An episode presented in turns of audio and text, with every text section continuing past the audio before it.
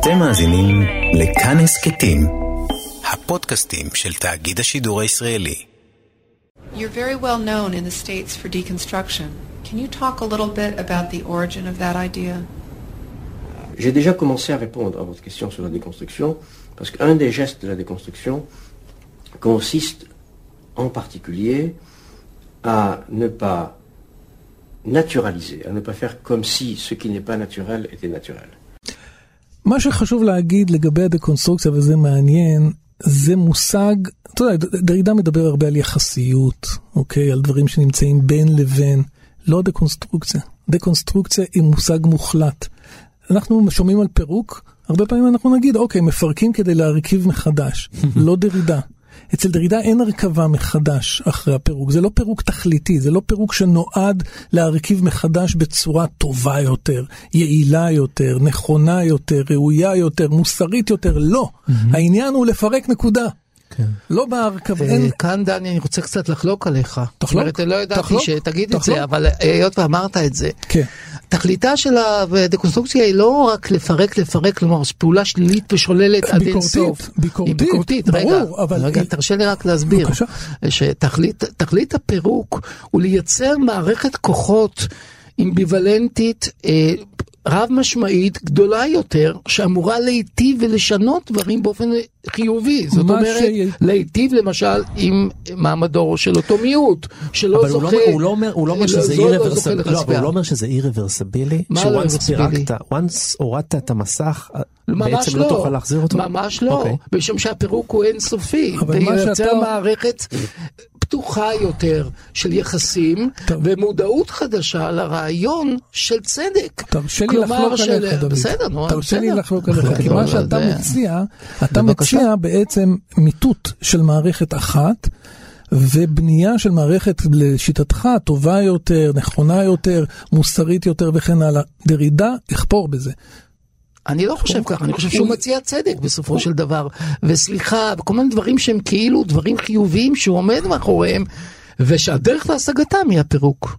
כלומר, אני באמת חושב שהגזימו באופי הניהיליסטי, השוללני של התיאוריה שלו, ומאחורי הפירוק, לטעמי, יש ניסיון לכונן יותר צדק, יותר שלום, אבל- יותר סליחה, כלומר דברים מאוד חיוביים, והפירוק הזה מוליד בעיניי, כלומר דברים מאוד פוריים. אז זה מה, זה מה שאני חושב, עכשיו אתה חושב אחרת? הפירוק כצורת מחשבה עשוי להוליד דברים יותר פוריים. אבל. השאיפה שהפירוק יביא אותנו לבנייה של מערכת מתוקנת יותר, היא לא הדבר שדרידה מכוון אליו. דרידה לא- מכוון אני מסכים, אני מסכים לעניין הזה. לפירוק מתמיד. אני מסכים לעניין, אבל התוצאה של הפירוק המתמיד היא משהו חיובי. אוקיי. אה, לא משהו שוללני ש- שהוא כמו כאילו היא, היא, היא, היא, משהו שלא נעצר באיזשהו מקום ולא מאפשר איזושהי פוליטיקה כלומר בשביל פוליטיקה צריך איזושהי עמדה של לייצר אחרת אתה לא יכול לייצר שינוי. אני חושב שזה חשוב להבין את זה.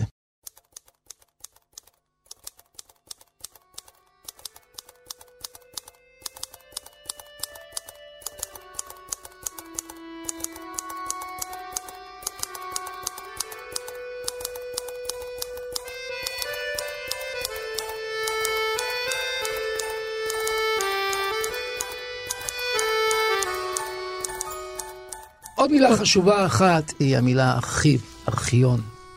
עכשיו, חשוב מאוד להבין את המילה הזו, מה המשמעות שלה. ואני חושב שהמשמעות של הארכיב היא הכי אקטואלית בעצם במושגים שלנו, הישראלים. של עולם השושו, עולם ה... במי- במיוחד אחרי חשיפת ארכיון הגרעין. במי- במיוחד אחרי חשיפת ארכיון. הגרעין, כן, כאילו. מה יש ב- ב- ב- בזה? מה שעושה דרידה, זה מנסה לפענח את היסודות של... שבהם נוצרה המילה ארכיב, ארכיון. והוא הולך אל המילה הבסיסית, שתי מילים בסיסיות. אחד, ארכה, הדבר הקדום, הראשוני, ההתחלה. הארכיון הוא הארכה, הקדום, הראשוני, הבסיסי, זה שיודע את האמת, הראשונית. הארכיאולוגיה. כלומר, הארכיאולוגיה שמגיעה אל ההתחלה. כן. אה, אל- אל- מגיעה ללוגוס, למקום הלוגוצנטרי. למקור. זה דבר אחד. ודבר שני שלוקח, והוא מדבר על האטימולוגיה של המילה, הוא מדבר על זה בהקשר למושג שהתפתח אצל הרומאים, שהוא המושג ארכונטים, ארכונטים. זאת אומרת, ארכונטים הם היו פקידים רשמיים של המדינה, שבביתם הפרטי אפסנו את הארכיון הלאומי או את הארכיון הציבורי. כן. זאת אומרת, עצם המקום הפיזי שלהם, הטופולוגי שלהם, זה היה המקום שבו שכן המקום הזה שנקרא ארכיון. כלומר, דרידה מסיק שלארכיון יש שני ממדים, אחד חוקי, נומולוגי, כלומר מהמילה נומוס, חוק, והשני טופולוגי, כלומר מהמילה מקום. טופוס, מקום. מקום. זה מקום שבו מרוכז החוק. כלומר, יש מימד של ציווי לזה, כלומר, מימד שכך תעשה וכך לא תעשה. אנחנו יכולים להבין למה. מה נכנס לארכיון, מה לא נכנס לארכיון. מי מסדר את הארכיון? לאיזה אינטרסים מסודרים הארכיון? איזה פרטים יוצאים מהארכיון? ואיזה פרטים כן נכנסים לארכיון? ומי קובע את כל הדברים האלה? הארכונטים, בעלי הכוח, הפקידים הרשמיים. ומי קובע את ההיררכיה הפנימית, את צורת הסידור בתוך הארכיון? מה חשוב יותר, מה חשוב פחות? ומי מה מחליט על מרכזי חשיפה? ומה מה- שולי? בדיוק, ומי מחליט למשל שהיום אפשר לפתוח ארכיונים מ-1967. ולעומת זאת אסור לפתוח ארכיונים, אני יודע, מלחמת המפרץ הראשונה 1990. קח את זה, קח את זה, ומה האינטרסים של אלה שהם קובעים את קח- קח ההחלטות? את זה ל- לארכיונים עכשוויים בדיגיטל. מילות חיפוש. איך, איך אנחנו מתייגים את מה שאנחנו מכניסים ומי לארכיון? קובע? מי קובע את הביג דאטה? מי קובע את ה- את הלוגוריתם המפורסם? כן. הרי מה זה לוגוריתם אם לא ארכיון? נכון? מה זה לוגוריתם? כן. הדבר הזה צור- שכאילו נוסחה הזאת המתמטית שהיא חושפת, שהיא כאילו עושה את כל הפלאים בתוך המערכת של ה big data הזאת של של המחשב. ומי ממונה עליה? ומי מחליט? שלאיזה אינטרסים זה משרת? הנה לך. פתיחה כללית של המושג. מה אנשים חושבים בדרך כלל ארכיון? ארכיון זה שימור אובייקטיבי של זמנים, של היסטוריות, של מאורעות, לפי נושאים ולפי קלסיפיקציות שונות. הוא רואה בזה בארכיון מין אה, מוקד כוח עצום. שמקביל גם לאנציקלופדיה, גם האנציקלופדיה היא זאתי שאמורה לקטלג ולסדר לנו את, ה... מושגי היסוד של האנושות. במידה, במידה מסוימת, אבל הרבה יותר חמור מהאנציקלופדיה, כי כן. האנציקלופדיה לא טוענת לסדר ליניארי מסוים. כן.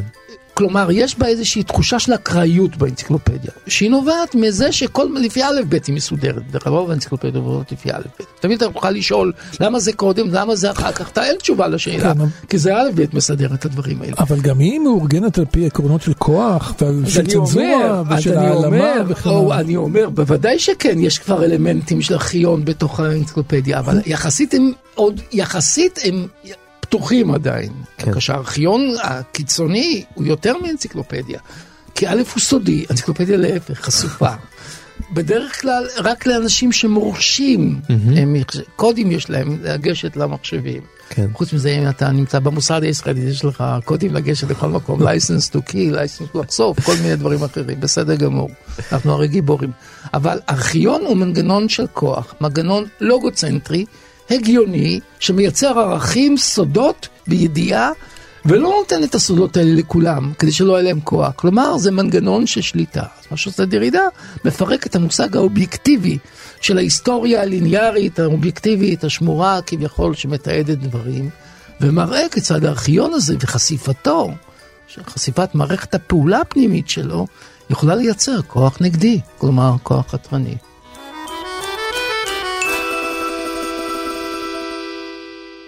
עוד מושג חשוב של דרידה זה ה différance. אה, כן, זה חלק מהמילון. צריך להבין את המילה différance. différance פירושו שוני. אה, שוני, הבדל. כנגד מה עומד ה différance? אגב, למה אנחנו אומרים את זה בצרפתית? אני אסביר, זה קשור כן. גם לעניין. אבל נגיד différance. באנגלית, בשביל זה שלא תשאל כבר עכשיו, אני אומר לך בשלב זה באנגלית difference. שוני, הבדל. כן. הנקודה היא כזאת, להבחין שבשפה יש שני סוגי יחסים. יחסים בינאריים, דבר וניגודו, אפס ואחד, כמו שהתפיסה הרציונלית, כמו שהמחשב עובד וכיוצא בזה, ודברים שהיחס בין מילה למילה הוא לא יהיה דבר של או סינונים או אנטונים, כלומר ניגוד, הדבר עצמו או ניגודו, אלא של שוני, של הבדל, כלומר של משחק שבו דבר יכול להיות גם דומה לדבר הקודם, וגם שונה ממנו במידה מסוימת, כלומר שנוצר הבדל. שנוצר שוני בין הדברים. כלומר, ברגע שאתה? מדבר על שוני וההבדל, אתה מדבר בעצם על הרס המחשבה הבינארית רציונלית של השפה. כי שפה בנויה שמשמעות אחת קשורה למילה אחת, והיא לא יכולה להיות שייכת גם קצת למילה אחרת.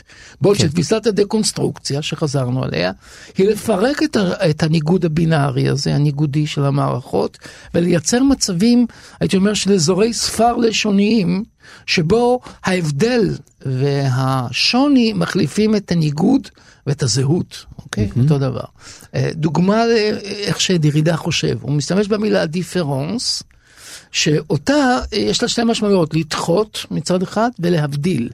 עכשיו, כן, to המיל- differ זה, זה מה שנקרא להתנגד למה שאתה אומר, או לדחות את דבריך. כן, או, לדחות, ולדחות במובן של, אה, של אה, לאחר דברים, כן, מבחינה דיאכרונית, כן, כן. אה, לשים דברים אחרי הדברים האלה. הוא אומר שבמילה différance, אתה שומע A, אתה שומע את זה בצורה אחת, différence, אבל אתה מקבל את המשמעות של différence, כלומר E.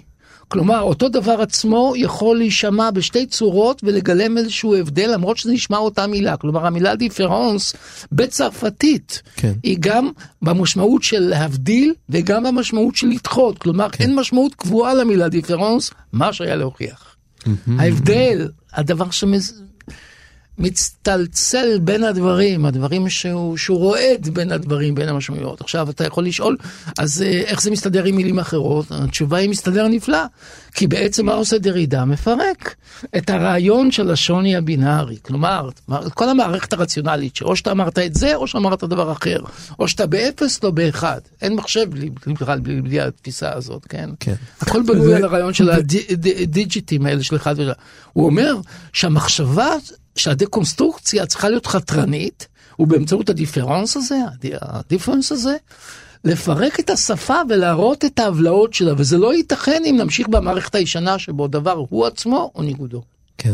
אני חושב שרק לא- להוסיף, אני חושב שאנחנו שומעים את זה אותו דבר. זאת אומרת, בדיבור דיפרנס, ודיפרנס זה נכון. אותו דבר, אבל הכתיבה, בכתיבה אנחנו יכולים לפרק את הדבר. בדיוק. הכתיבה היא... זו תול- תוספת מאוד מאוד חשובה, מאוד מאוד חיובית, כי הכתיבה חושפת את יחסי הכוח ויחסי השוני. זאת אומרת, רק אם אתה תראה את זה כתוב, אתה תבין בעצם שהוא מתכוון לדבר אחר ממה שאתה תשמע. היות והכתיבה והשמיעה היא לא אותו דבר, אז זו אנלוגיה לכך שהמילה והמשמעות שלה לא קבועה. ומכאן הספר גרמטולוגיה. זאת אומרת, כתיבה. כן. ומכאן באמת המילה גרמטולוגיה, כלומר להראות שהגרמטולוגיה היא סוג של יצירת הבדלים, יצירת שוני, יצירת פירוקים של מבנים שהם או זהותיים או ניגודיים אחד לשני. ואז בעצם פירוק כל מה שאנחנו קוראים המטאפיזיקה המערבית, שבו דבר, חוק הנמנע השלישי, או הדבר הוא אחד או דבר אחר, ולא יכול להיות גם וגם. חוק הנמנע השלישי, זה המושג, מתמטיקה. זאת אומרת, לא יכול להיות דבר שהוא דבר עצמו ודבר אחר ממנו בעת ובעונה אחת. והנה, זה נכון, זה קיים, בדיבור זה ככה, בכתיבה זה ככה. הדיפרנס הוא גם דחייה, הוא גם ההבדל, מה שהיה להוכיח, נו. איזי. מה זה אומר? זה אומר לחיות במצב של עמימות מאוד גדולה לגבי השפה, ולנסות להבין את המנגנונים החתרניים שמייצרים את הדיפרנסים זאת האלה מחשבה כל הזמן. שהולכת עם דרידה לכל אורך ה- כן, ה- בהחלט ה- כן, כי בזה- שלו, לא, הוא מדבר הרבה מאוד על העניין הזה שלא חייבים הכל להבין, ולא הכל חייב להיות מוחלט, ולא הכל חייב יש. הרבה מושגים ונבנים, אבל זה ממש מראשית תורתו, כן. הדיפרנס אה, משנות ה-60, משנות ה-60 הרעיון הזה של הכתיבה ו- והבדל. הכתיבה מייצרת את ההבדל, כמו שאמרת. כן. לא, כל מה שצריך להגיד זה שבאמת יש איזה... יכולה להיות התנגדות כלפי הרעיונות האלה, כי הרעיונות האלה משדרים איזושהי אי ביטחון, כאילו מה, אתה מטיף לנו עכשיו כל הזמן לחיות בהיסוס, כל הזמן באי ביטחון, כל הזמן באין אין משהו שהוא מוחלט. אז כן, התשובה היא כן, אבל אפשר לחבק את המצב הזה ולהבין שהוא. מצב חיובי. אז זה ממש, בוד- זה מצב- כבר בודהיזם כמעט. אם אתה רוצה, נכון. אם אתה רוצה, קח את זה לשם. אבל זה מצב חיובי, זה מצב בריא מאוד של, לא רק של הטלת ספק בכל, אלא הבנה שהמשמעות היא תמיד מפורקת, אוקיי? היא תמיד משהו, שאתה אתה אף פעם לא תגיע לקצה, ל- ל- לק- לקצה, אוקיי, עכשיו הבנתי. אין דבר כזה. אבל כמו שאתה אומר, זה לא דבר קל, זה דבר מאוד תובעני, כי רוב בני האדם ינסו לחיות לא בצורה שמציע דרידה עם הדיפרון שלו, ועם ההבדל בכתיבה ודיבור, ומה הוא הם רוצה רוצים בחיים. שלנו. הם רוצים תשובות. שחור או לבן, כן. כן או לא. תסתכל לי בשחור בעיניים, בלבן בעיניים ותענה לי. אז מה אנחנו חוזרים רוצים. לדייוויד לינץ', חוזרים לזה אם אתה רוצה שגם באיזושהי דרך צורה. אגב גם הוא בודהיסט, זה כן. מסתדר בסוף.